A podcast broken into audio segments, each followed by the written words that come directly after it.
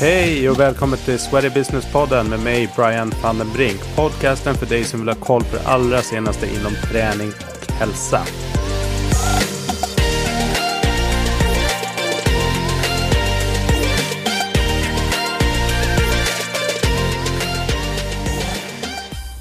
Ja men eh, varmt välkommen säger jag till Björn Johansson. Super, tack tack för det. Hur känns det att vara gäst i Sweaty Business-podden? Ja, vilken grej. Eh, det här är alltid kul.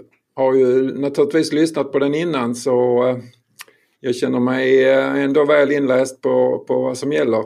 Mm.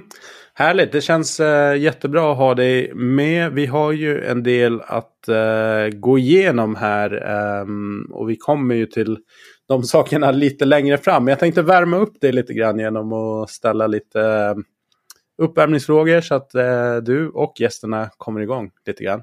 Ja. Du, vad är ditt bästa köp någonsin? Det känns ju lite som att då, då måste man säga mitt första gymkort. Mm. Med tanke på, på, på innehållet här. Men eh, det kanske inte är det bästa någonsin utan eh, jag är ju en fan av min Macbook, min Macbook Pro. Den, eh, alltså det är katastrof i mitt liv om jag inte får ha den med mig. Bra svar. Jag var ju länge en PC-man. Eh, och sen 2017 när jag eh, blev egen företagare. Då switchade jag och tänkte att jag testar det här med Macbook Pro. Och jag kan säga att jag kommer aldrig någonsin gå tillbaka. Ja, underbart att höra. Då är vi två för jag är också en absolut en Apple-fan. Om du blir förbannad, vad är det för typ av grej som du eh, kan bli upprörd över? Just det. Eh, jag, jag förbannad är ju, jag är inte, jag är den ganska den lugna typen så det är inte ofta jag blir förbannad. Eh, men när vi, vi nämnde ju det här med eh, Apple och Macbook och allt sånt där, då är man inne på teknik. När tekniken strular då kan man ju lätt bli förbannad. För, ja, man ska ju läsa manualen och allt det där men, men, men vem gör det? Utan man vill ju bara att det ska funka och så sitter man där med sin router och ska göra alla inställningar. Och, oh. det är intressant det där med att uh, manualen blir nästan så här tredje, fjärdehandsvalet. Man, man försöker komma igång på andra sätt än att titta i manualen. Ja, och jag vet inte varför vi är så men ja. Så det kan ju bli absolut en del svårdomar när, när tekniken inte klaffar. Så, så det kan man väl säga kan göra mig förbannad. Du, eh, om du får eh, obegränsat med pengar av mig till ett eh, projekt eller ändamål. Du får välja privat eller om det är yrkesmässigt. Men eh, vad skulle du göra? Wow, Brian, vad du är, vad du är givmild för hur mycket pengar jag vill. Ja. Tackar, tackar. Eh, ja, eh, vad skulle jag göra då? Ja, ska jag bara titta från mig själv och vara lite egoist då måste det bli att jag vill bygga en inomhustunnel med en lång slinga för längdskidåkning. Mm. Eh, och då skulle den ju byggas eh, i mina trakter vilket ju blir nordvästra Skåne för du kan ju förstå att här finns det ingen snö. Nej, där är det ganska grön vinter va? Där är det grönt ja. Eh, så att eh, jag gillar mycket, många grejer kring längdskidåkning så tänk dig att bygga en, en tunnel för det. Det hade, det hade varit bra. Sen mm. så eh, kanske man då ska ta bort sin egoistiska tankar så då blir det väl mer att man vill bidra med någonting större och då jag lite gillar något som kallas Läkare utan gränser. Som en ja. sån oberoende medicinsk hjälporganisation. De, deras uppdrag gillar jag verkligen så då skulle jag gärna göra någonting med dem kanske. Donera ett antal miljoner och hitta på ett projekt som vi kan genomföra. Bra. Du, ehm, en app som du använder mycket? Ja, vad kan man appar? Eh, det, jag är väl som alla andra, man kör det där med Swish och Spotify och sociala medier, självklart internetbank, även eh, en parkeringsapp, Parkster. Parkera bilen. Mm. Den tycker jag, den har verkligen lyft mitt liv. Eh, för det har blivit så otroligt mycket enklare att parkera bilen.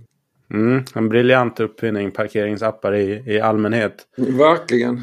Träningsform, vad blir det när du får välja själv? Eh, ja, jag har ju eh, redan nämnt det här med längdskidåkning. Eh, så den vill jag väl lyfta fram men jag har också nämnt att jag är skåning. Och eh, då förstår alla att det inte blir mycket av det. Så då eh, får man ju hålla sig till gymmet och det gör jag ju gärna för jag älskar ju gymmiljön. Och eh, då är jag ju gruppträningsfan.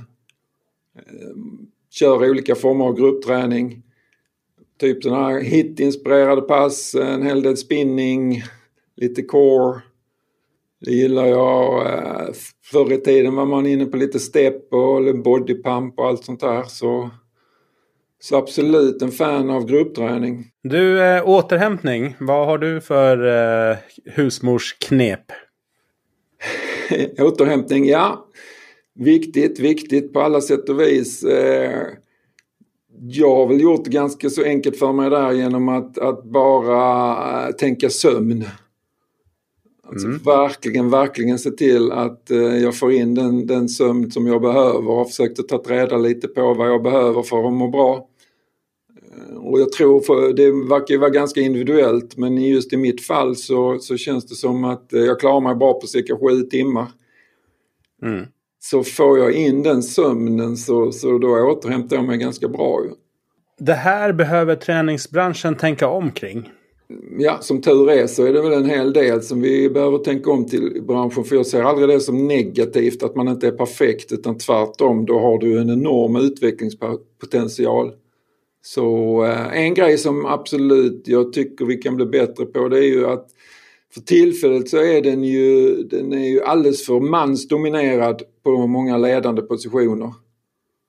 Det är absolut mm. bättre men, men oj oj oj om man tittar på ägare till gymsatsningar eller leverantörerna. Det är ju oftast män, män, män som, som är, har de ledande positionerna. Och eh, det kan man ju egentligen tycka är lite konstigt för att vi vet ju också att kvinnor är den största målgruppen som vi har i branschen det är ju runt om i västvärlden så är det ju mest kvinnor som både köper träningskort och ja, mertjänster som eh, massage, PT, kostrådgivning, sådana saker. Så hur kan vi liksom tro att, att män är de optimala för att skapa en miljö där kvinnor ska trivas? Det kan vara lite Nej. konstigt.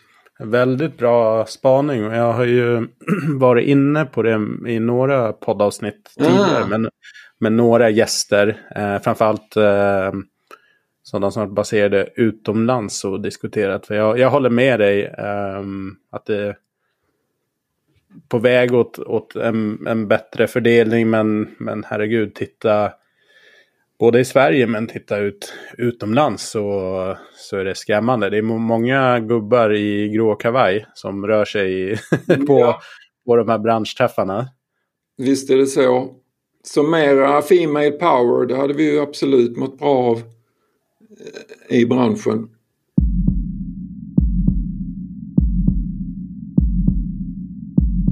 Du har ju 30 år i branschen. Jag eh, började jobba på Sats 2008-ish, 2007-2008. Då um, det var någonstans där i de krokarna jag började jobba på, på Sats som jag fick upp lite grann ögonen för gym, gymbusiness. Men vi har inte haft så super, supernära kontakt eh, genom åren. Men eh, på de senare åren så har jag lärt eh, känna dig och liksom fått bättre koll på, på allting som du gör. Så att jag tänker så här, herregud, kan du berätta lite grann om, om dina 30 år? För det känns ju också som att du, du har varit med på hela den här kommersiella resan på gym marknaden från liksom 90-talet när det började poppa upp. Eh, alltså kedjorna började formas och många av, av anläggningarna som sen blev uppköpta av kedjorna började formas där och det gick från mer så här aerobics, workout och bodybuilding på, på killsidan till att bli mer för gemene man. Så att det har ju hänt så ruskigt mycket sen, sen det började. Men kan du bara berätta lite, hur kom du in i branschen och, och varför har du hängt kvar? Ja, väldigt bra fråga. Absolut. Och som sagt då 30 år i branschen eh, har man ju ändå hunnit med en del på. Eh, men det var ju idrotten, det är många av oss som hamnar i branschen via idrotten och då fick jag ju stipendium och kom över till USA för att träna, tävla och plugga där helt enkelt. Så då gick jag ju på universitet och, och studerade till idrottsfysiolog, exercise physiologist. Och det här var ju då när eh, fitnessboomen verkligen tog fart i USA så man blev ju otroligt eh, influerad och inspirerad av allt eh, som hände där ju. Så efter mina fem år där så bara, ja nu åker vi hem och så försöker vi sätta fart på några av de här idéerna som han hade sett over there. Eh, så då gjorde jag det och då naturligtvis, vad gjorde man i USA? Jo, man öppnade ju health clubs så vad skulle jag göra när jag kom hem till Sverige? Ja, då skulle jag ju öppna ett gym. För det hade jag ju sett att man gjorde i USA ju. Så det var ju ett av mina första projekt och då kallade vi ju inte det gym, då var det ju friskvårdsanläggning. Mm. Det var ju begreppet som gällde då. Men jag var ju superung och grön och allt sånt där och, och absolut hade jag ju inte pengarna som krävdes så jag förstod ju att det, att det behövdes lite kompetens och det behövdes ju mera pengar för att göra det så jag samlade på mig några kollegor som blev delägare i projektet och så drog vi igång då det här äh, gymmet som, som äh, vi kallade Aktiverum och det finns ju faktiskt än idag. Så det är ja, lite okay. kul. Ja. Där har man ju lärt sig mycket om branschen och sen har vi varit med med en hel del äh, arrangerat gymägarträffar på många olika håll. Faktiskt den första 1992. Men det var ju från, från USA-tiden. Man hade följt och sett vad som hände där. Mm. Då hade man ju gymägarträffar men det hade man ju inte i Sverige så då tänkte man det måste vi dra igång. Just det. Och då hade vi ju även eh, aerobic conventions var ju stora då. Så då, då jobbar man ju även med gruppträningsinstruktörer och, och eh, Ja, på den först så kallade vi ju det workout och sen så blev det ju då aerobics och sen så blev det gruppträning. Mm. Så då körde vi det. Sen har jag ju själv varit inbjuden föreläsare på gymkonferenser i alla nordiska länder, även i Tyskland, eh, England, Portugal. Så sysslat en del med det. Sålt träningsutrustning.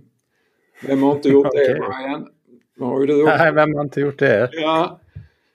Så där har man ju varit, eh, var chefredaktör för någon hälsobilaga som en kvällstidning gav ut till något nummer. Jag har även varit där du är nu, startat utbildningsföretag 1994. Så vi utbildade fystränare, kostrådgivare, aerobikinstruktörer som senare även då personliga tränare. Jag gjorde en runda i butikgymsvärlden då var det ju Curves inspirerat för Curves var ju megastort ett tag med sina 10 000 gym. Mm, för kvinnor va? Ja precis. Små studios endast för kvinnor. Så då var jag med och startade och drev en sån liten kedja i Sverige ett tag. Eh, det var ju också speciellt. Man drev en studio endast för kvinnor och så var man man själv. Mm. Mm. Man fick inte ens vistas på själva studion. Hur gjorde du då? då? Ja exakt, hur gjorde man då? Det, det, ja, man fick eh, försöka smyga in när ingen såg eller får man, fick man vara där när det inte var öppet. Det hade, inte det hade inte funkat idag med sociala medier och grejer. Du hade blivit eh, avslöjad direkt. Just det. Ja. ja, nej, det var lite speciellt men lärorikt naturligtvis. Och sen nu på slutet har jag då ju mer agerat som konsult åt eh, cirka 400 gym då på, på olika former av affärsutveckling. Utbildat folk i sälj, medlemsrådgivare, receptionister, PTs, sådana saker. Och som sagt senaste tio åren drivit sidan gymbusiness.se med allt vad det innebär. Det var det jag tänkte att vi skulle, eh, för den jackar i nästa punkt som vi har här kring, kring vår gemensamma satsning framåt. Men kan du bara berätta lite bakgrund, hur kom det sig att, att det blev gymbusiness.se och lite bakgrunden till det och vad som hände? Ja, det var ju en kombination av mycket. Grunden är ju ändå precis samma som, som, som du har. Det är ju att man har någon form av passion för branschen, för, för medarbetarna i branschen och, och för hela utvecklingen som vi går igenom. Alltså så att man, man brinner för det och så behövde man ett forum för att kunna uttrycka sig. Så eh, samma sak där ju, man kollar ju lite vad som hände i andra länder och vad som fanns där och så såg man att här är ett forum som inte direkt finns i Sverige. Så eh, fick man ihop den, eh, den tanken helt enkelt. Och eh, utvecklade då den här plattformen som egentligen från början bara var en enkel liten blogg och sen så tog den ju steg för steg eh, och innefattade mer och mer. Så eh, det blev naturligtvis också en bra marknadsföringskanal för mig själv. För det är ju också ett sätt att positionera sig. Mm. Eh, det är ju det moderna sättet att marknadsföra sig, det är ju att ge bort extremt mycket content. Så att jag har ju aldrig liksom hållit igen där utan verkligen försökt att ösa på i, i de tips, idéerna och, och lite system som eh, Gymbusiness-sidan har, har försett sina läsare med. Mm, nej men det har du verkligen gjort eh, väldigt bra. Du är, du, alltså du är ju fortfarande den enda plattformen som skriver för gymmen. Sweaty Business eh, bakgrund är ju, började precis som i det här forumet som en, som en podcast och sen fick vi, det var jag och sen en kille som heter Norberto Lacourt som, som startade Sweaty Business och då fick vi frågor kring eh, saker som vi tog upp i, i podden. Och så undrar folk, vad, vad har ni fått den här informationen ifrån? Eller kan man läsa mer? Och då tänkte vi, lite som du gjorde, att okay, vi skapar en blogg där vi lägger upp, eh, när vi har pratat om någonting som är intressant i, i poddavsnittet, så lägger vi upp det på den mm. hemsidan. Mm. Och så skapade vi sociala mediekanalerna till, ja, dels för att pusha avsnitten som släpptes, men också för att dra trafik in till till webben. Det var egentligen så, så det började. Och ja, Gymmen täcks in där. Eh, men tanken med Sweater Business var ju också att ha ja, men det var mycket så trendfokus. Vad är framtidsspaningar högt och, högt och lågt. Um, ja, men nu... digitalisering. Ja, mycket digitalisering blir det tidigt och mycket kring butikgym pratade vi om ja. eh, ganska mycket. Jag ska nog gå tillbaka någon gång och lyssna på några av de tidigare avsnitten och se vad det mm. var för någonting som, som pågick där 2017, 2018. Ja. Men eh, nu från och med årsskiftet så slår vi oss ihop så att Gym Business mergas med Sweaty Business och eh, vi kommer verka tillsammans under Sweaty Business eh, ja, varumärket och domänen. Hur eh, känns det för dig? Jo, absolut. Det, det känns ju kanon och, och, extremt logiskt också för att vi har ju ändå verkat på, på samma marknad. Vi har ju haft en hel del samma målgrupp. Eh, så om man då ser att vi också har olika styrkor och svagheter så är det ju en suverän grej att slå ihop det hela ju. Mm. Och det här med att ett plus ett ska ju bli bra mycket mer än två så att eh, med de olika infallsvinklarna vi har på, på branschen och, och hur man ska attackera alla utmaningarna så, så, tror jag att det kan bli hur bra som helst. Det tror jag också. Och någon, någon, en sak som jag verkligen ska berömma dig för det är också att du vågar ju svinga till ibland och gå på tvärsen mot det som eh, gemen, som är liksom gängse uppfattning. Och jag, jag, vissa kan tolka det som att man är negativ. Jag tolkar mer som din passion för branschen. Att det är någonting du vill väl med men det är också så här ett wake-up call. Att vänta nu, det ni kanske tror är sanningen. Det kan likväl vara precis tvärt emot. Eh, för jag vet du hade en artikel om eh, så, ja, artikelkrönika kring personlig träning där du eh, säkert tillspetsar. Ja, just det. tillspetsar. ja, men drog till kring, kring personlig träning mm. och huruvida det var, det var lönsamt eller inte. Och, och jag vet att ryggmärgsreflexen var ju inklusive mig att men det är självklart att det är en lönsam produkt. Det är en no-brainer. Men egentligen i praktiken om man verkligen skrapar under ytan så är det ju inte alla, långt ifrån alla, som lyckas med personlig träning. Och och lyckas få en lönsamhet i det. Så att, eh, det är ett sånt exempel som jag tycker mm. där du verkligen har vågat ta ett ämne och, och så verkligen kasta in en brandfackla och ta debatten som blir kring det. Just det, ja, nej, det är helt rätt. Det blev väldigt mycket liv kring det och det var ju några av mina mest lästa artiklar någonsin. Eh, så, så det är ju, och det tycker jag det är sånt som är, tillhör eh, utveckling. Om vi alla är likriktade och, och hänger med massa ja-sägare då händer det ju ingenting. så, så ibland måste vi ju eh, ja, kasta in en, en, en liten fackla i elden så att det brinner på. Så det, det försökte jag där och ändå backade med lite argument. Sen är ju absolut inte jag facit på något vis. Utan det var ju bara att, att få igång en debatt Eh, som, som det hela handlade om och förhoppningsvis kommer någonting bra ut av det. Mm. Nej men det tror jag. Och sen vad kan man säga om vad vi ska göra framåt? Ja, vi kommer ju driva eh, webbsidan som är egentligen en nyhetssida eh, och fortsätta sprida eh, våra artiklar och tankar och spaningar. Ehm, och där kommer det ju bli ja, ett rikare flöde, precis som du säger. Ett plus ett blir mer än två för att nu blir det dubbelt så mycket kraft i det och ibland med lite olika perspektiv och också ibland med olika åsikter, vilket jag tycker är bra också, att det blir en dynamik, att det inte bara exakt samma typ av vinkel som kommer fram, utan att i mm. vissa frågor så så tycker man olika och det är fine med det. Men man kan backa upp det med någon slags eh, eh, tänk och, och, fakta så går det ju ofta att nyansera eh, frågor på, på olika sätt. Ja, verkligen. Vi vill branschens eh, bästa, men ibland behöver man lite bäsk medicin också för att det ska eh, väcka tankar, nya tankar.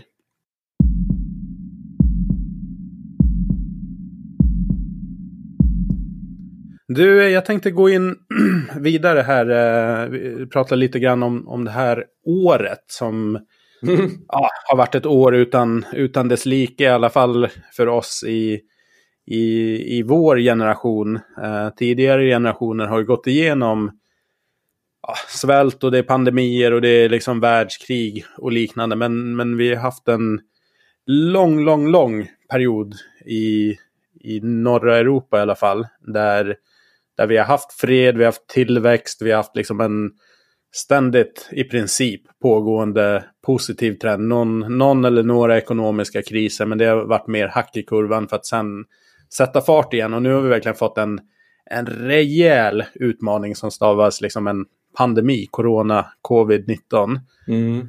Spontan tanke om året som har varit. Det är ju ett, ett megaområde naturligtvis och, och alla är, har ju blivit berörda. Så det är ju, det är ju hur vi har hanterat situationen som, som är då den viktiga och den, det är ju individuellt på många sätt och vis om man tar sig an detta.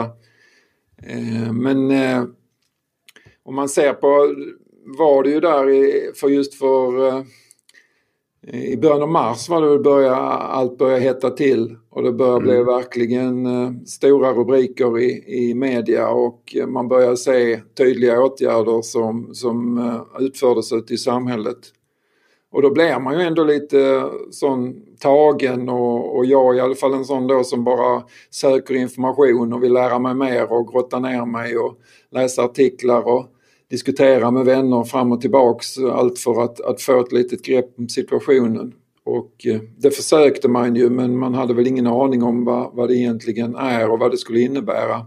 Jag vet personligen kan ju tycka att det har blivit en enorm fokusering på, på allt då det här med coronabekämpning. För om det handlar om att vi ska undvika att folk dör i förtid och vi ska inte belasta sjukvården då finns det ju så mycket annat som pågår. Verkligen. Ja, och det här med stat, bara enkla exemplet, staten tillåter att vi helt lagligt kan köpa cigaretter och alkohol. Mm. Men eh, om man tänker efter, dör inte folk i förtid av detta och eh, belastar vi inte sjukvården enormt med eh, rökning och alkohol? Jo, det gör vi ju.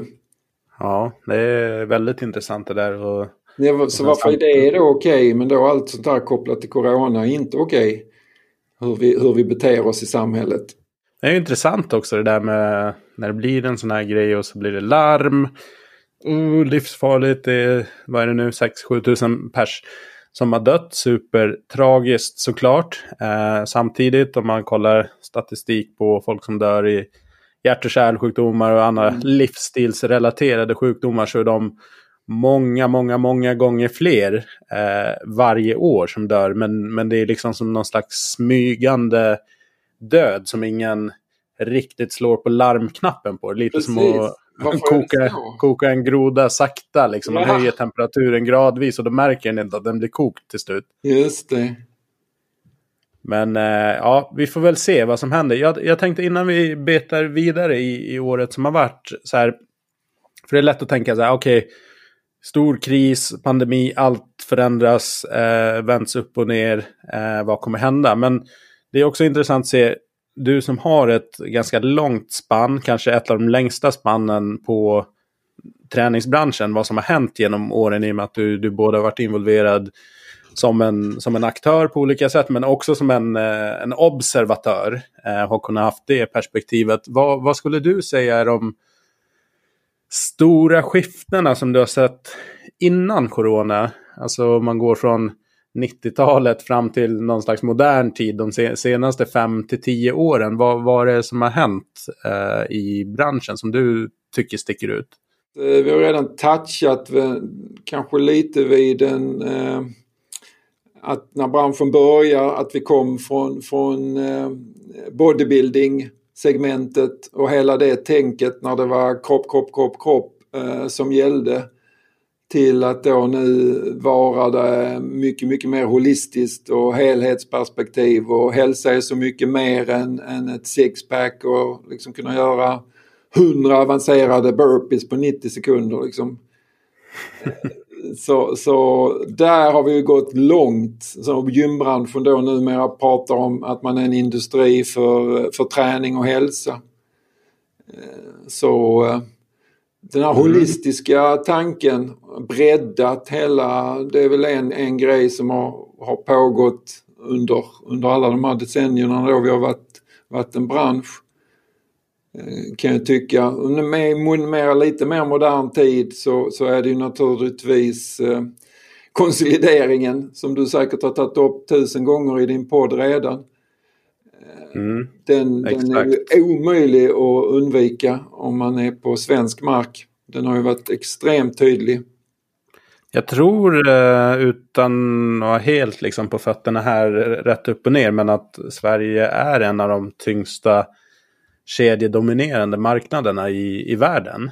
Ja. Att, eh, det, det, är så, det finns ett par starka dominerande kedjor som dominerar på ett helt annat sätt än vad, vad många andra länder upplever. Så är det verkligen när jag pratar med min, mitt internationella nätverk. De häpnar ju. Hur är det möjligt lilla Sverige? Hur kan ni få fram alla de här kedjorna? Det, det, är, det, är, det är väl en 60-70 av alla gymkunder idag som tillhör en kedja i Sverige. Mm. Så, och även på, eller förlåt, på leverantörssidan ser vi en del konsolidering nu här. Jag menar du och jag är ju ett exempel. Exakt. Vad vi gör så, så, så den, den är ju absolut pågått i pre-corona delen. Vad tror du händer i, i och med? Jag har en teori om att vissa kanske kommer bli försvagade här och man kanske ledsnar och tröttnar och vill, vill sälja av. Så jag personligen tror kanske att vi får se en till viss del accelererad konsolidering men vi får samtidigt se andra typer av anläggningar öppna upp som är mer, ännu mer nischade än, än tidigare. Men vad, vad tror du? Ja, det ska bli väldigt intressant att följa för att om då branschen har fått sig en, en smäll naturligtvis då av, av allt som har inneburit i coronaåret så, så innebär det ju att även kedjorna har fått sig en smäll. Så även de kanske då är lite försvagade och, och behöver se om sitt eget hus och, och allt det där. Så, och kanske naturligtvis är man lite bränd på vågar man och, och köpa upp någonting, man vet inte framtiden är ändå ett litet frågetecken även om, om vaccinet knackar på dörren. Så, så i den omedelbara framtiden så är jag lite tveksam på att eh, kedjorna kommer att agera. För, för de behöver ta hand om sitt eget hus och vill ha en lite mer säkerhet på marknaden. Men jag, ingen aning, jag bara spekulerar.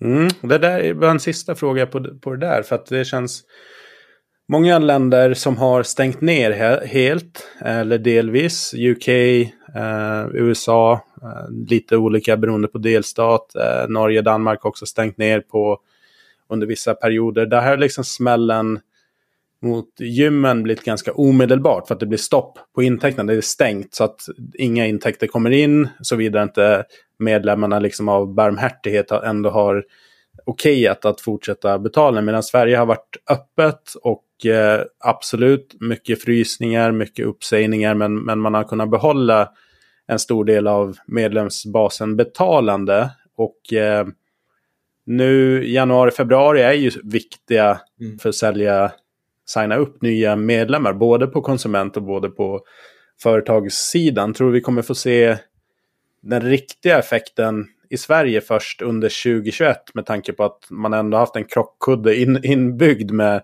medlemskap som har rullat på tills vidare? Ja, det är en bra fråga för vi har, det har ju blivit lite, eh, man kan säga, eller fyra scenarier som finns där nu. Det är ju, där är ju ett gäng som bara har kört vidare och liksom gymmen har ju gjort fantastiska anpassningar så att man har ju känt att det här har varit en säker miljö. Så man har ju gymmat på som vanligt för att eh, det har inte varit några problem. Sen, sen har du ju ett gäng då som har skrämts bort och som kanske slutat att gymma eller så, så har de gjort det mycket mindre. Men så fort vi får rätsida på detta och vaccineringen är igång och allt det där då kommer de ju börja direkt igen. Så det blir ju intressant att följa det gänget. Och sen har du ju ett gäng som verkligen har, har hakat på den massmediala psykosen och, och blivit eh, ihjälskrämda. Och, och, och knappt vågar lämna huset för att de tror att något illa ska ske. Där kanske du har en, eh, ja, upp till ett år, 9-12 månader innan de börjar känna sig trygga och komma tillbaks till gymmen igen. Och sen slutligen så har du ju då det här gänget som ju har upptäckt att oj, behöver jag verkligen gymmet? Det finns ju massa, massa verktyg och hjälpmedel utanför gymmet som ändå ger mig support och ger mig möjlighet att göra den träningen jag behöver. Så de kanske aldrig kommer tillbaks till gymmet. Och eh, ja, hur ska vi hantera det? Så där har du mm. väl några olika scenarier som kommer att hända nu i, i, i början på året. Så, eh, och vilken av dem som tar mest plats och hur snabbt vi kommer att vara tillbaks i, i, i full fart framåt. Eh, wow, inte lätt att spekulera i. Nej, jag har lyssnat på lite internationella poddar och då är det några topp-CEOs, bland annat Martin Seibold på Fitness First i Tyskland. Och de har ju massa olika varumärken under i sin portfölj. Men i med, han, han sa att en månad stängt är lika med ett års återhämtning för deras oh. business. Mm. Eh, och de har ju haft några månader eh, totalt sett kommer det ha blivit i alla fall i, i Tyskland.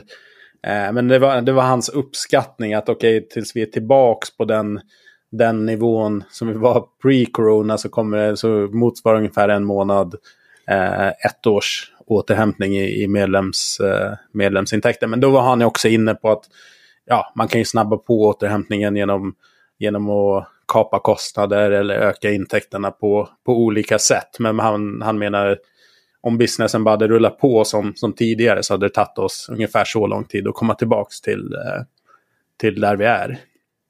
Ja, det, det är en, en, en intressant spaning där du fick och sen, sen jag har hört från något tysktalande land, vilket jag kändes otroligt, de var överlyckliga över nedstängningen.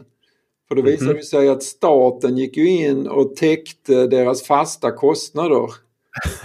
till en så right. stor grad och samtidigt som de då anordnade lite liveklasser och lite utomhusträning och så, så folk kunde träna hemma så att medlemsstocken stannade ju kvar mycket att betala dem. Så de fick in mycket pengar men hade knappt några kostnader kvar. Så det mm. tyckte de ju var hur bra som helst och betalade av massa lån de hade och jag hörde någon sån story och man bara oj, Jaha. Ja, det är ju jackpot. Ja, det är ju jackpot. Så att, uh... Men det är det som är svårt tycker jag i Sverige när det blir varken eller. Jag var ju personligen ett fan av strategin som, som regeringen och FHM körde i våras. Att man försökte hålla igång samhället så mycket som möjligt och, be, och sen men ändå med vissa restriktioner. Och, och visst, det, det gick inte bra. Framförallt med Ehm, äldrevården. Men jag ser också liksom ur ett ekonomiskt perspektiv så lyckades vi ändå hålla igång eh, landet på ett bra sätt. Och Sverige hade en ganska liten eh, dipp på BNP jämfört med typ Italien och liknande länder som fick en enorm hack i eh, Tyskland också i den ekonomiska kurvan. Och det måste man ju räkna in i totalen också när man, när man summerar corona. Okay, hur många kommer dö efter på grund av arbetslöshet och att man, man mår dåligt, har blivit av med hela sin business och, och sådär. Men det, det, är en annan, en annan fråga. Men däremot nu under hösten när, när Löfven gick ut och sa Uh, ut, pekade ut gymmen. Nu var det ju mer förmodligen som ett exempel att ah, du ska inte gå på gym, du ska inte gå på bibliotek och den här. Okej, okay, men man säger något sånt, vilket innebär att en hel del kommer bli uh, rädda. Uh, för att det är ändå en, en, en person som de flesta i alla fall har förtroende för. Och, men samtidigt så finns det ingen kompensation till skillnad från typ Tyskland och andra länder där man, okay, man stängt ner men man har också haft paket på plats Precis. för att liksom, dämpa det här fallet. Så nu blir det så här, varken hackat eller malet. Det, det är inte förbjudet att gå på gym, men man rekommenderas inte gå dit. Mm. Eh, och då tycker vissa att ja, men det är en no-brainer. Man har ju sagt att man inte får gå på gym. Jo, men vadå, okej, men du har just gjort att väldigt många inte vågar gå till gymmet, men ni vill inte hjälpa till att lösa gymmens problem som som blir i kölvattnet av att man säger att man inte bör gå dit. Den mm. är jättekonstig för mig. Verkligen. Och, och den, har ju, den har ju aktualiserats till sin spets. För det har ju blivit just så som du säger att folk, det har ju ändå gått ner i alla fall en, en, en 35 procent besöken till gymmen efter eh, Löfvens uttalande där. Va?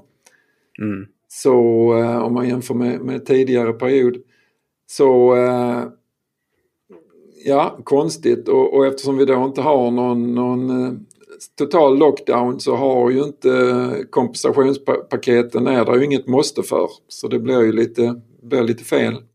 Alright, nog om politiken. Men yeah. eh, okej, okay, eh, pre-corona, ett eh, skifte från muskler och utseende till, till hälsa. Den, den har jag också sett och jag tror den bara kommer accelerera. Eh, att man behöver tänka bredare kring, kring vad det är för någonting vi pysslar med i tränings slash gymbranschen.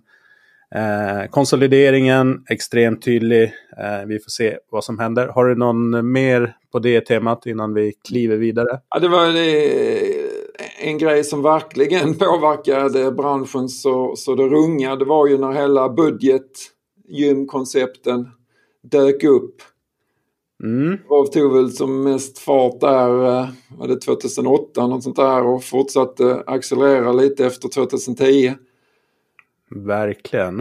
Eh, det, det, blev ju en, en riktig käftsmäll för branschen och, och en adaption som, som behövdes. Så att, eh, och vad kommer, liksom vad, vad, pågår den fortfarande eller jag tycker kanske inte att, att den här riktiga budgeteran att den, att den tar någon mark längre.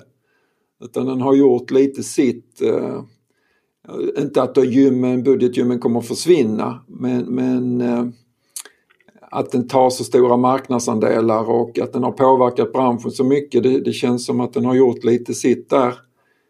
Mm. Kunden är ja, men det lite jag med De vet ju liksom you get what you pay for. Mm.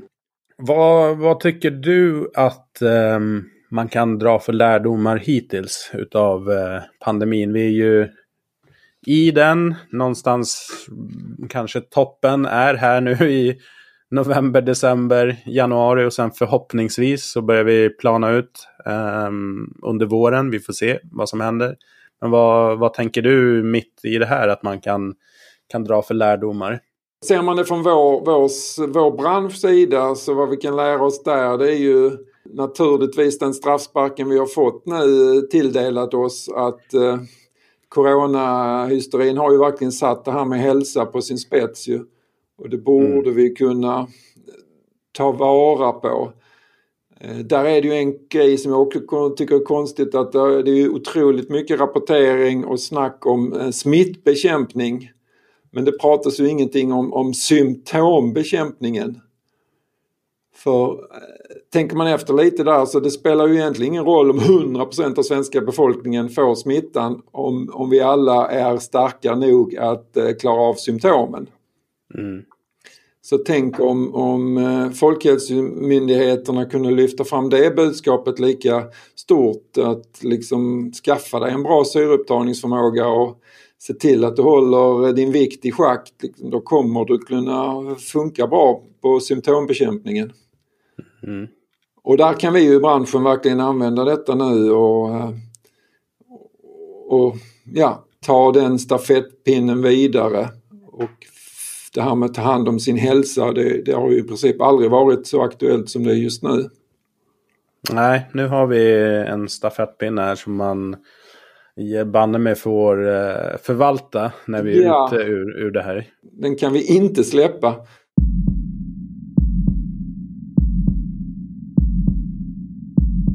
Du, eh, vi, sista delen här i podden är eh, några spaningar som vi har inför, eh, ja, inför 2021, 2022. Det är svårt att det är svårt att förutse överhuvudtaget vad som kommer hända efter, men jag tror att det är ännu svårare att se vad som händer på, på ännu längre sikt. Så vi, vi har några tänkte att vi tar varsin eh, punkt och presenterar en eh, spaning och så diskuterar vi runt det och sen har vi en tredje gemensam eh, punkt som, som får sätta punkt för hela avsnittet. tänkte jag.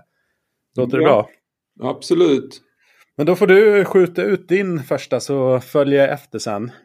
Ja, Ja, då, då skulle jag gärna eh, ta upp det här lite med, med gymmens identitet och hur, hur, om den ska ifrågasättas och den kanske ska, till och med ska omdefinieras. För, för vad är egentligen gymmens roll i samhället och, och vad är det som berättigar liksom vår bransch att finnas? Det ser man lite att den dyker upp internationellt lite på högre instanser och eh, ja, det, det, är alltid bra att, att, ta upp den frågan då och då. Nu har ju branschen funnits i modern form, kanske lite så som det ser ut eh, just nu i alla fall, i cirka 45 år. Så det innebär ju att vi, vi får en ung bransch. Mm. Vi kanske fortfarande letar lite efter vår identitet. För om man då får den här frågan, vem ska känna till oss och vad vill vi vara kända för? Vad, vad ska vi egentligen svara där? Eh, och det, där är ju då något som som vi ser eh, att den frågeställningen dyker upp mer och mer. Det här som vi var inne på innan att, att vi försöker bredda oss och att vi kallar oss då den här en, en industri med fokus på träning och hälsa och att innan var det ju kropp, kropp, kropp och bodybuilding och allt det där. Men sen har ju då kosten fått en, en jättebetydelse och, och stor plats i media på olika sätt och vis. Och då har ju PT-studios och, och gym försökt att hänga på där och, och, även vara lite och hjälpa till på, på kostrådgivarsidan. Mm. För att få ett större hälsotänk. Eh, så ska den delen, ska den ta en större plats i gymmets identitet? Och, och i så fall har vi den kompetens och eh, de verktygen som krävs. Och sen har vi ju då det, det hela återhämtningsgrejen hur många gym informerar och, och, och guidar kunden ganska så strikt kring behovet av återhämtning. Absolut att vi har det här med massage och vi har yin-yoga, kanske meditationsvarianter, en stretching zone. Eh, men det känns ändå som vi har en del kvar där om vi tror att, att det ska vara en del i gymmens identitet framöver. För, för visst, vi kan träna stenhårt och man kan äta rätt. Men har du inte en bra återhämtning så, så får du ändå inte de optimala resultaten. Så att man kommer in Nej. lite på det här med, med är vi verkligen en folkhälsoaktör? Är det det är liksom vi vill syssla med i gymbranschen? vi ser ju en del kedjor som, som gärna kopplar ihop sig med att säga att man är en, en folkhälsoaktör att räkna med. Men eh, om vi då kollar på svenskens fysiska form så har den i princip aldrig varit så dålig som den är just nu. Vi har ju, vi har ju 50% av, mer än 50% av befolkningen som klassas som överviktiga eller feta. Och lika många som ju sitter med en total hälsofarlig dålig kondition. Alltså ingen syreupptagningsförmåga. Så om vi ser oss själva som att vi är en aktör som jobbar med folkhälsan hmm, ska vi inte då utmana oss själva? Hur bra har det egentligen gått? Mm.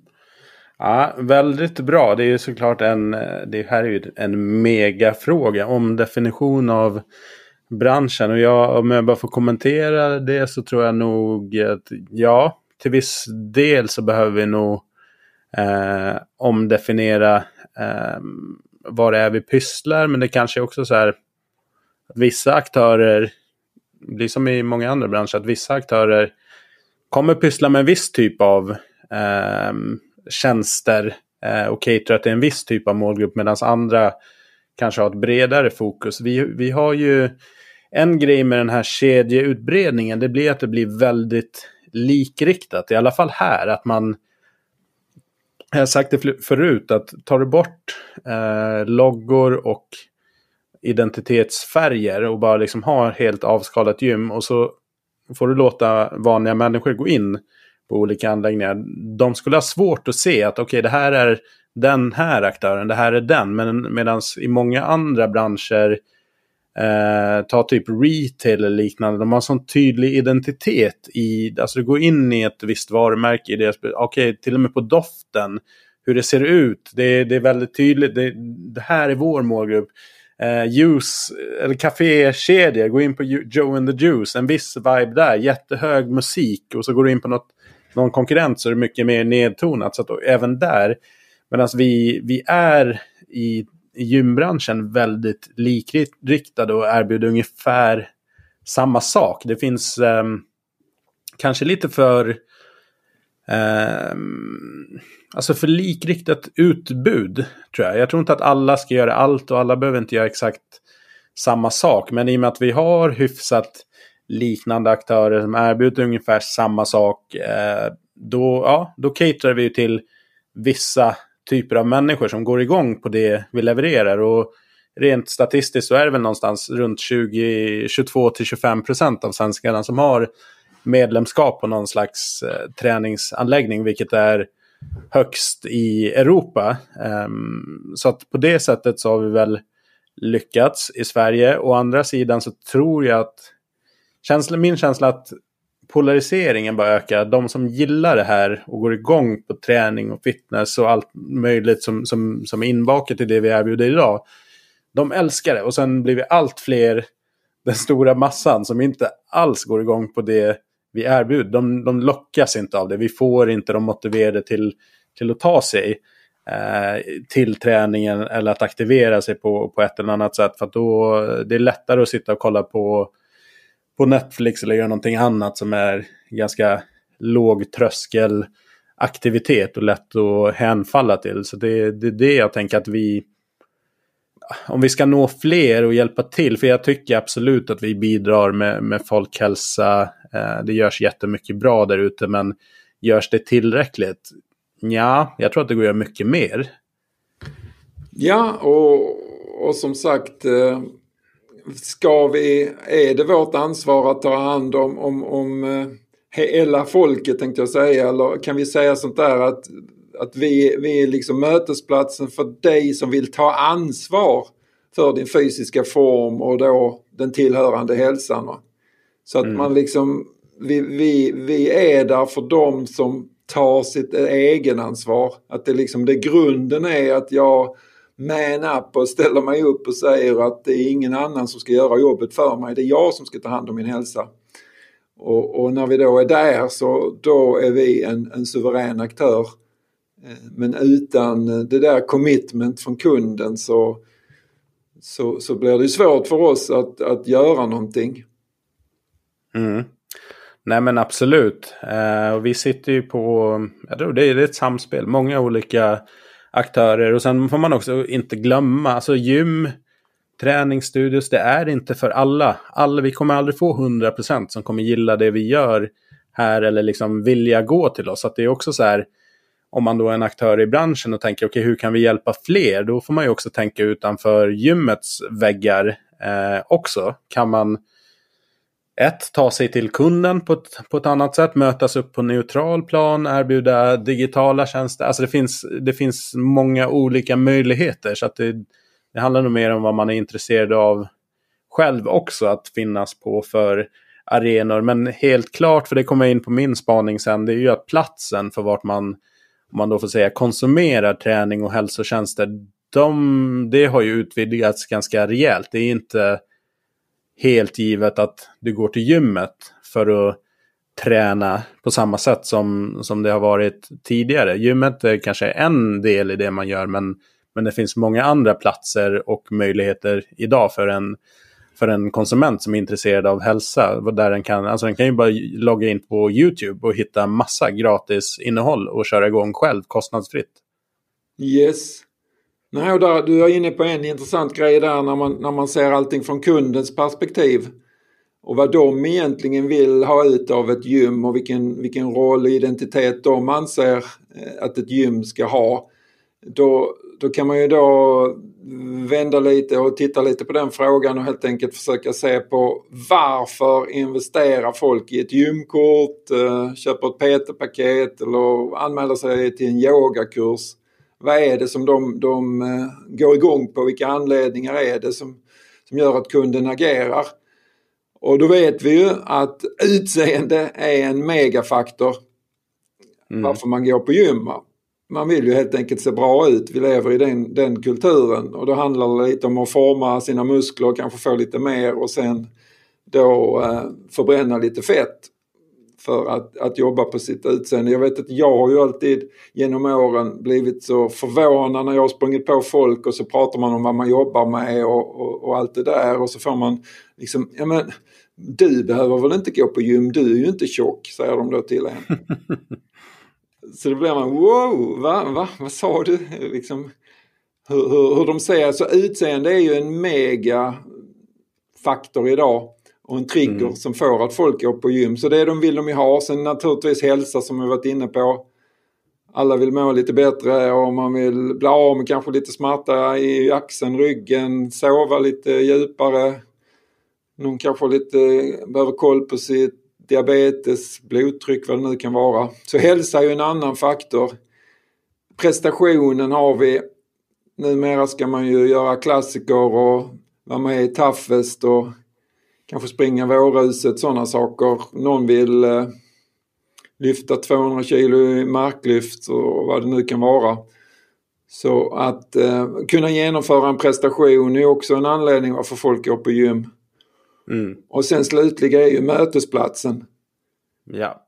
Plats Kanske för... den viktigaste för många. Ja, absolut. En liten frizon från allting annat som händer i vår vardag. Egen tid pratas det en del om idag. Vi är ju faktiskt ett flockdjur som älskar att umgås med likasinnande. Så gymmen fyller ju en jättefunktion där. Så kunden vill ju förbättra utseendet, ta hand om sin hälsa då. Se till så att de kan prestera när det krävs och sen då hitta den här mötesplatsen. Så sätter, sätter våra kunder krav på oss att vi ska vara en aktör som förbättrar den svenska folkhälsan. Mm. Det... Verkligen. En, en sidokommentar till din sista punkt här kring mötesplatsen. Um, ja, man är ju runt på en del gym i sitt, sitt arbete och privat också. Jag, just där det sociala mötet mellan människor blir liksom den kanske viktigaste differentiatorn gentemot digitala tjänster där det är svårare liksom att skapa en relation till någon kändistränare som kommer ut genom telefonen eller, eller liknande. Det finns ju inget som slår det mänskliga, just att vi är ett flockdjur. Vi, det märks ju i den här pandemin. Folk mår ju dåligt. Man inser hur viktigt det är med relationer. Sen kanske man inte vill träffa folk hela tiden, men man vill i alla fall då och då eh, minst träffa människor. Och då, jag tycker mig se alldeles för dålig servicenivå.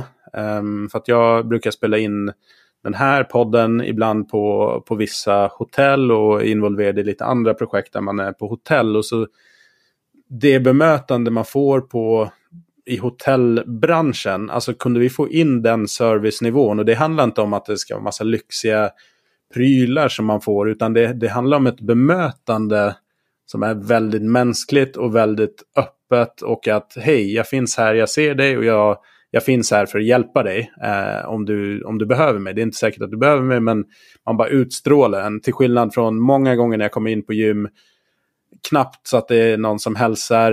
Eh, man står kanske och pratar med någon eller står och surfar med mobilen eller liknande. Så att jag bara känner att om vi, om vi dabbar oss på den delen, då är vi illa ute eh, sett till vad som pågår just nu i, inte minst i digitaliseringens eh, fotspår. Ja, Nej, du, det resonemanget, då är du inne på den här eh, spaningen som jag försökte lyfta. Att liksom, vem ska känna till oss och vad vi vill vara kända för? Liksom. Och då är ju servicenivån en eh, absolut en faktor som vi måste besvara på något vis. Och, och där är vi är kanske inte framme vid, vid vad vi vill vara idag utan vi måste våga lyfta den frågan och, och, och mera kritiskt se på, på hur vi agerar på marknaden. Ja men bra, vi, du och jag kommer återkomma i andra poddar för att det finns, när vi skulle prata ihop oss om det här avsnittet så insåg vi att det finns så många trådar som kan sticka iväg. Jag menar en sån här fråga skulle kunna vara ett helt avsnitt och kanske mer därtill.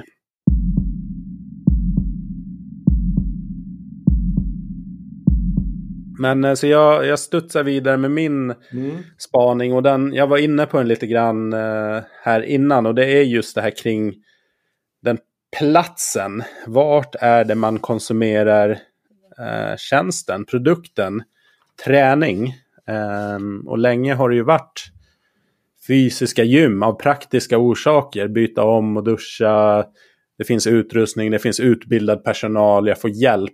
Eh, men i takt med kundens medvetenhet och kunskap och numera då möjligheter att faktiskt träna på andra ställen. Det är ganska enkelt att köpa hem träningsutrustning. Man kan få kompetens eh, dels genom att utbilda sig själv eller att man har, har tränat i många år och har lärt sig hur man, hur man ska träna. Men framför allt via alla möjliga som jag nämnde. Det är bara glida in på YouTube och söka efter valfritt pass som man söker så finns det massor av gratis innehåll och det finns betalappar och gymkedjorna trycker ut appar också nu i, i parti och minut. Så att den här självklara platsen att okej, okay, jag går till gymmet och genomför min, min träning.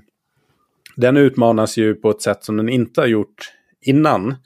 Eh, dels för att många inte vågar och eh, som sagt i många länder så har det varit helt stängt så att de inte kunnat gå till gymmet och man vill bibehålla den här livsstilen och upprätthålla den på, på ett hyfsat sätt så att folk köper hem grejer som aldrig förr och designas upp på olika digitala tjänster som i aldrig tidigare skådad takt. Så det ska bli intressant att se hur gymmen, gymbranschen kommer ta sig an just den här förskjutningen att platserna, gymmet, absolut finns kvar, gymstudio, boxar, allting ingår för mig där oavsett om det är en yogastudio eller ett, mm. ett gym. Men eh, så det tror jag fortfarande kommer vara för många en, en, en viktig punkt. Men istället för kanske vara den självklara platsen där man kommer gå och genomföra sin träning så är det kanske en utav möjliga alternativ. Att i vissa fall så kommer det vara okej okay för vissa att okej, okay, jag kör det här passet hemma.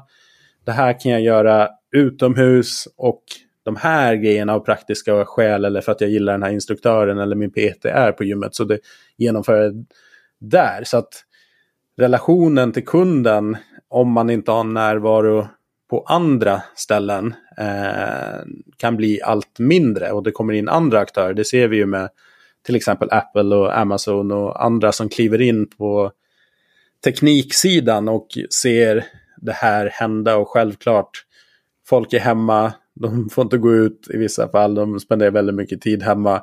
Hur kan teknikjättarna genom sina möjligheter och eh, catera till, till det här behovet. Så att det, det är egentligen min, eh, min spaning att eh, folk kommer nog konsumera träning på fler sätt än, än vi har sett tidigare. Så att det är både ett rejält hot i vissa fall att okej, okay, finns det tillräckligt bra alternativ så riskerar man att tappa kunden. Å andra sidan finns det jättemöjligheter, tänker jag också, att dels finnas på nya platser eh, där medlemmarna klienterna inte har kunnat, eh, kunnat ta del av våra tjänster tidigare. Men också nå helt nya målgrupper som kanske inte är så sugna på att gå in på ett gym men däremot skulle kunna ta del av ett eh, digitalt innehåll eller om man arrangerade utomhusträningar eh, eller vad det nu kan vara för någonting. Så det, det är min spaning. Vad tänker du kring, eh, kring det här med platsen? Ja, det, det är ju verkligen en, en... Vi måste ju se det som en möjlighet som har öppnats upp på alla sätt och vis och inte kanske då som ett hot, eh, även om det kanske man kan tänka så också. Jag vet att på 90-talet, eh, om vi går way back, så då, då börjar ju hemträningsprodukter förekomma i allt större skala. Och det började bli lite, det var tie toner var väl någonting som var stort då. Man skulle mm. sitta hemma vid tvn och pressa ihop eh, låren. Och, eh, och det var ju miljontals som sådana produkter sålde sig och då blev ju gymmen, då blev vi lite rädda och så shit, nu kommer folk köpa hemträningsprodukter, då behöver de inte oss längre. Men nu när vi då tittar så, så hände ju inte det. Utan gymbranschen bara exploderade ju. Så, så, att där har ju den delen bara varit ett komplement. Jag vet att jag, jag skapade någon sån där äh, gymkampanj i mitten på 90-talet. Kombinera hemträning med gymträning. Så då skickade vi med dem ett kit. De fick en motionscykel, de fick en typ pilatesboll och ett gummiband. Och så då lite coachning på hur de skulle göra med hela approachen att eh, vi vet, du har ett liv också, det är så mycket som ska få plats i ditt liv. Det är inte alltid du hinner ner till gymmet, men det är inga problem. För det är just därför vi förser dig med detta kittet. Så när du inte hinner ner till gymmet så kör du bara hemma.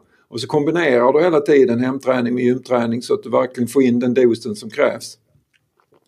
Så att det, det är ju i teorin är det ju ett fantastisk sak som, som branschen verkligen behöver för vi vet ju till exempel att eh, 60% av alla gymkunder kommer ju under en gång i veckan till, till gymmen. Mm. 60% under en gång i veckan. Det är rätt häpnadsväckande. Verkligen. Så eh, då är det ju fantastiskt om vi då kan hjälpa dem att få in lite träning hemma också som ett exempel med eh, on-demand streaming pass och eh, liveklasser via whatever, Facebookgrupper eller vad man gör nu gör. Mm. Så att vi, vi hela tiden eh, ser till så att eh, kunden får den dosen av eh, aktivitet som krävs för att försöka och ge dem resultaten de är ute efter. För att bara förlita sig på gymmet verkar ju då inte vara grejen. Nej, det är en risky eh, strategi.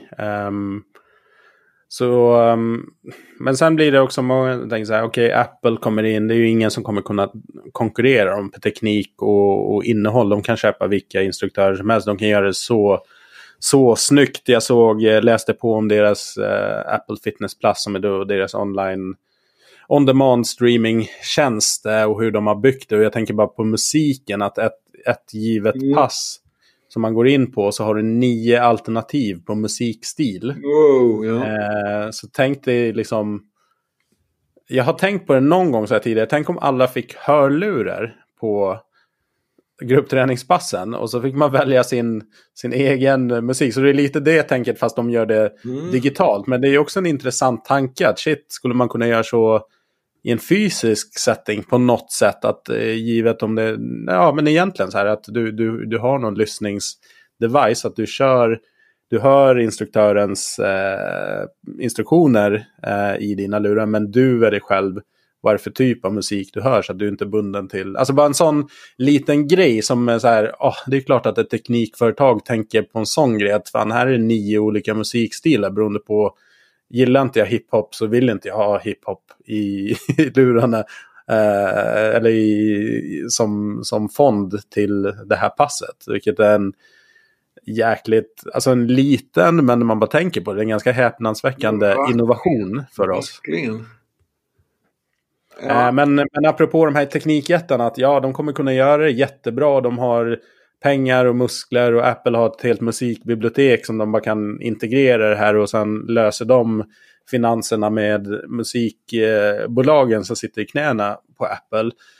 Men jag tror ändå så här att inget kan slå den lokala, alltså att man känner någon, man har en relation med någon lokal. Så att även om Apple de gör så här jättesnygga grejer, så här, om, om man som lokal aktör med starka profiler och liksom en stark connection till sina medlemmar så tror jag ändå man kan göra det väldigt bra med ganska enkla medel. Just att ja, men det är min instruktör på gymmet eh, som jag ser här på min tv hemma. Att man har gjort någon, någon lösning så att man kan följa med medlemmen ut utanför gymmet när de inte kan komma. Så man bibehåller relationen och sen ses man fysiskt då och då. Och enligt statistiken då 60 procent är inte ens där en gång i veckan. Så att, eh, vilket gör att sannolikheten för att du faktiskt får träffa medlemmarna eh, fast på ett annat sätt eh, ökar. Så att man ser det som en möjlighet och att det visst går att konkurrera med teknikbolagen men man konkurrerar genom just att man är lokal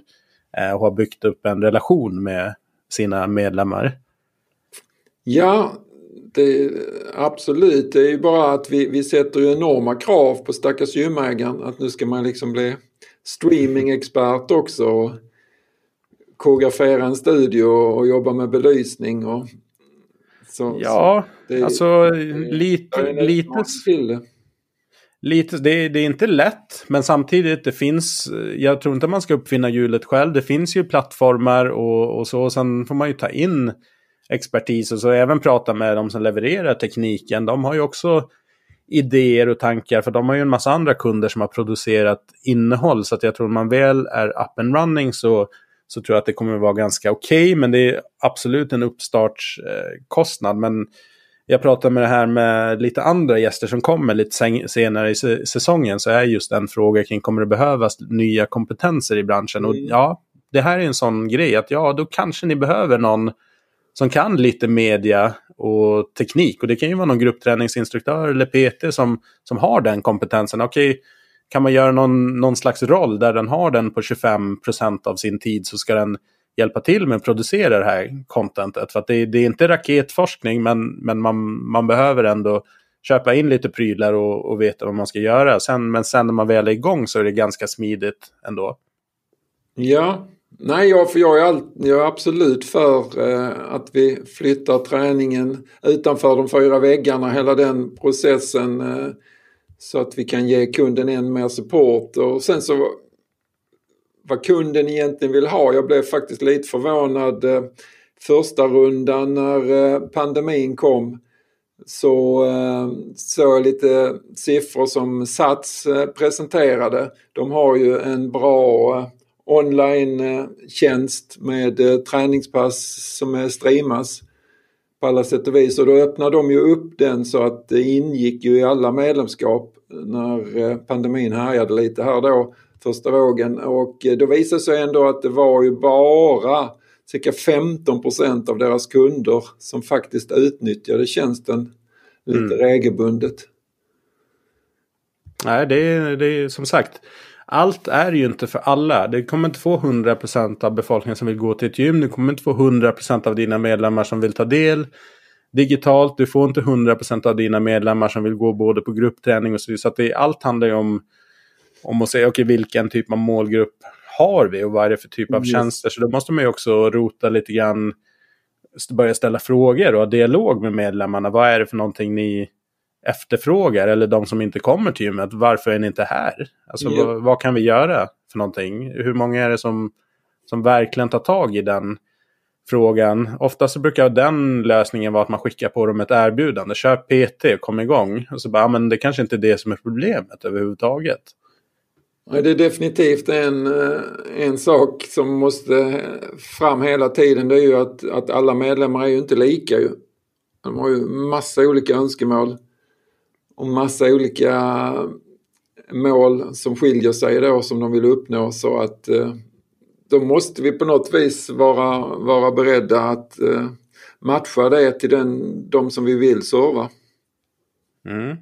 Nej men det blir spännande att följa och egentligen eh, bara avsluta den, den punkten bara med en liten mind-blowing fact. Och det är, eh, vi mejlade ju om det här igår, att Peloton då som eh, är pionjärer eller i alla fall ledande inom det här med att kombinera digital streaming live och on demand till en hårdvara. Så de säljer ju cyklar och eh, löparband med stora skärmar och sen säljer de kringprodukter som vikter och hantlar och gummiband och liknande. Eh, men när de klev in i det här året som var värderade till 8 miljarder dollar, vilket är jättemycket pengar, 8, ja, 70 miljarder svenska kronor, lite mer. Eh, så att enorma pengar, men nu i slutet av Eh, det här pandemiåret så deras värdering 36 miljarder dollar, vilket motsvarar värdet av hela den amerikanska gymmarknaden förra året. Vilket är, ger ändå perspektiv lite på alltså, okay, sprängkraften i, i digitaliseringen och skalbarheten. Och, liksom, sen om det, om det kommer bli så och de kommer lyckas, det, det vet man inte. Men det är i alla fall vad marknaden värderar det till just nu. Ja, det är mindblowing är rätta ordet. Det, det, det, ja, väldigt, väldigt svårt att förstå. Men, ja. Man såg ju där eh, en annan sån siffra som man blev helt... När Disney Plus, när den tjänsten eh, släpptes så, så var det väl 50 miljoner abonnenter som hoppade på inom första månaden. Mm. När du pratar om det här med skalbarhet och, och sånt så att ja. Ja det är helt galet. Här eh, liksom i vår bransch pratar man ja, fick vi in 10 nya medlemmar, 100 ja. nya medlemmar den här månaden. Här pratar vi liksom miljontals abonnenter per månad som, som tickar in till en, till en liten peng. Men de, de kör ju den modellen att det bygger på volym och kan hålla priserna eh, attraktiva. Ja,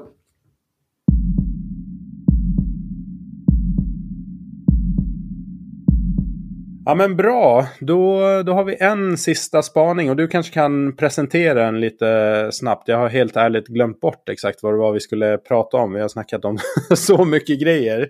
Ja, nej då var det ju eh, kunden, hur otroligt upplyst som den är nu för tiden. Och det är självklart då förändrar ju eh, deras beteende när de både ska välja gym och vad de kräver av ett gym. Och då, då är det självklart att man hamnar på eh, googling, att man googlar som det görs ju miljontals Google-sökningar varje dag i Sverige ju. Mm. Och eh, att vi så Youtube kan vi ju naturligtvis söka på, och vilket vi gör och vi har sociala medier, vi har influencers. Så att kunden har ju enormt mycket fakta Eh, runt sig bara genom att eh, lite på sin mobil eller dator, vad man, man nu använder.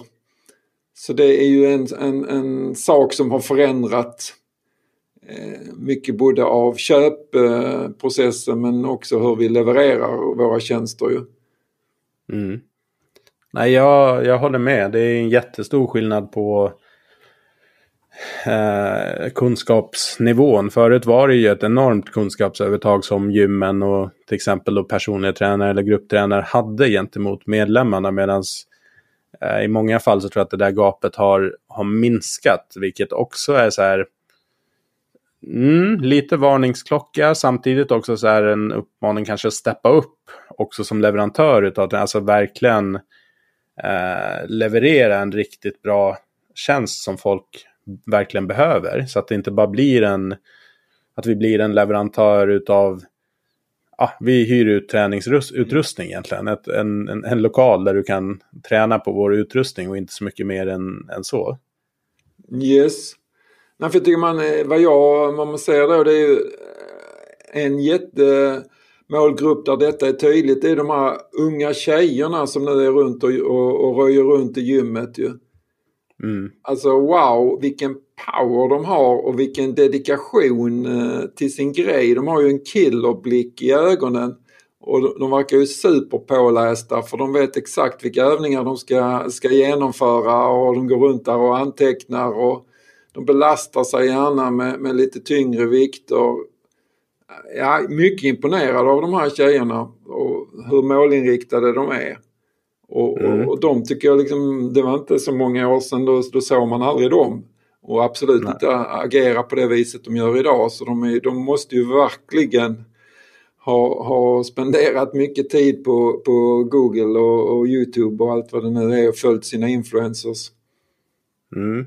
Nej, det är, jag tror eh, sociala medier kan vi nog tacka för den utvecklingen. För att eh, som sagt, gick du tillbaka ett par år i tiden så stod ju inte, var ju upp, ganska uppdelat. Tjejer i gruppträningssalen och killarna i, i gymmet. Ja. Och eh, det har hänt ett jätteskifte där som du säger att nu kan ju i många fall tjejerna dominera ute på eh, gymmet. Både kunskapsmässigt och liksom våga belasta och köra eh, ja, men kom, komplexa övningar, avancerad träning och inte bara liksom safe eh, sådär. Så att det är en jättehäftig eh, förändring som har eh, skett. Mm. Men som du säger också, de här jag upplever mycket, de följer sina program. Som om det är inf andra influencers som de följer eller program de har köpt eller appar och liknande. För de, är ju inte, de springer ju inte runt i så stor utsträckning med en personlig tränare Exakt. från gymmet. Nej, de gör ju inte det.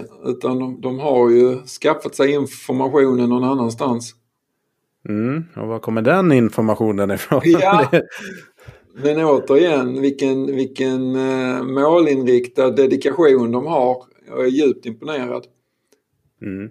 Nej, jag håller med och det är någonting som vi verkligen behöver eh, fundera kring. Jag som också är utbildnings, eh, utbildningsdelen utav branschen också ser ju en, att många gym har enorma behov av att rekrytera kompetenta personliga tränare men det är svårt att hitta eh, rätt kandidater. För att så fort eh, folk har utbildat sig och de börjar få lite komma, bli varma i kläderna, då, då sticker många iväg på andra grejer. Kör, öppnar upp eget eller går till något, något ställe där de bara kan hyra in sig eller går online i allt större utsträckning. Så att det är också frågan, liksom, vad är det för kompetens då som blir kvar i slutändan eh, på gymmen? För att en, en seriös aktör i som driver ett gym lär ju ha riktigt duktiga tränare som, som vet vad de, vad de driver med och hur de ska hjälpa kunderna på ett professionellt sätt. Ja, men du, eh, det här eh, avsnittet blev, eh, blir maffigt och finns som sagt var mycket, mycket att diskutera. Eh, vi kommer återkomma, jag och Björn, med jämna mellanrum på lite olika teman. Har ni något som ni tycker att vi borde ta upp eller något som ni reflekterar? skicka ett meddelande eller ett mejl eller om ni har våra telefonnummer så vi uppskattar all input och det är såklart alltid intressantare att diskutera saker som, som många går igång på och som de tycker är intressanta. Vi, vi har en massa ämnen men mm. vi som är nördar kanske tycker vissa grejer är mer intressanta än vad gemene man gör. Ja, nej, det är perfekt att komma med input där ju. Så, så mm. kan man forma ett program därifrån. Du, avslutningsvis två, två frågor. Om man vill eh, komma i kontakt med dig eh, eller följa det du gör, vart gör man det enklast? Ja, nu, nu är jag en del av uh, Sweaty Business så då måste ju svaret bli kanalerna där Sweaty Business finns.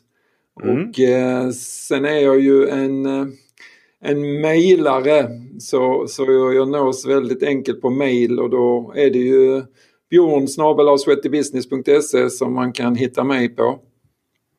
Kanon. Jag lägger in den i avsnittsbeskrivningen om man vill tjonga iväg ett mejl direkt till Björn.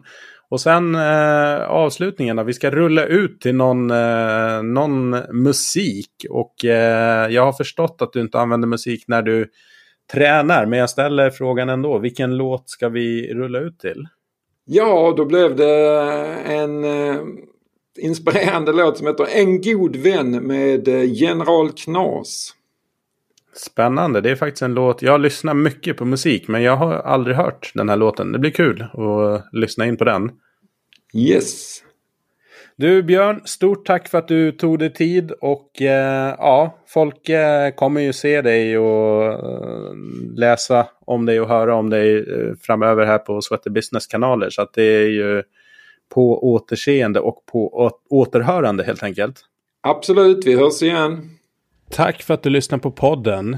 Vi skulle bli jätteglada ifall du hade lust att lägga en liten rating på iTunes så att vi kan nå ut till fler. Häng gärna med i vardagen på sociala medier, Facebook, Instagram, LinkedIn, Sweaty Business.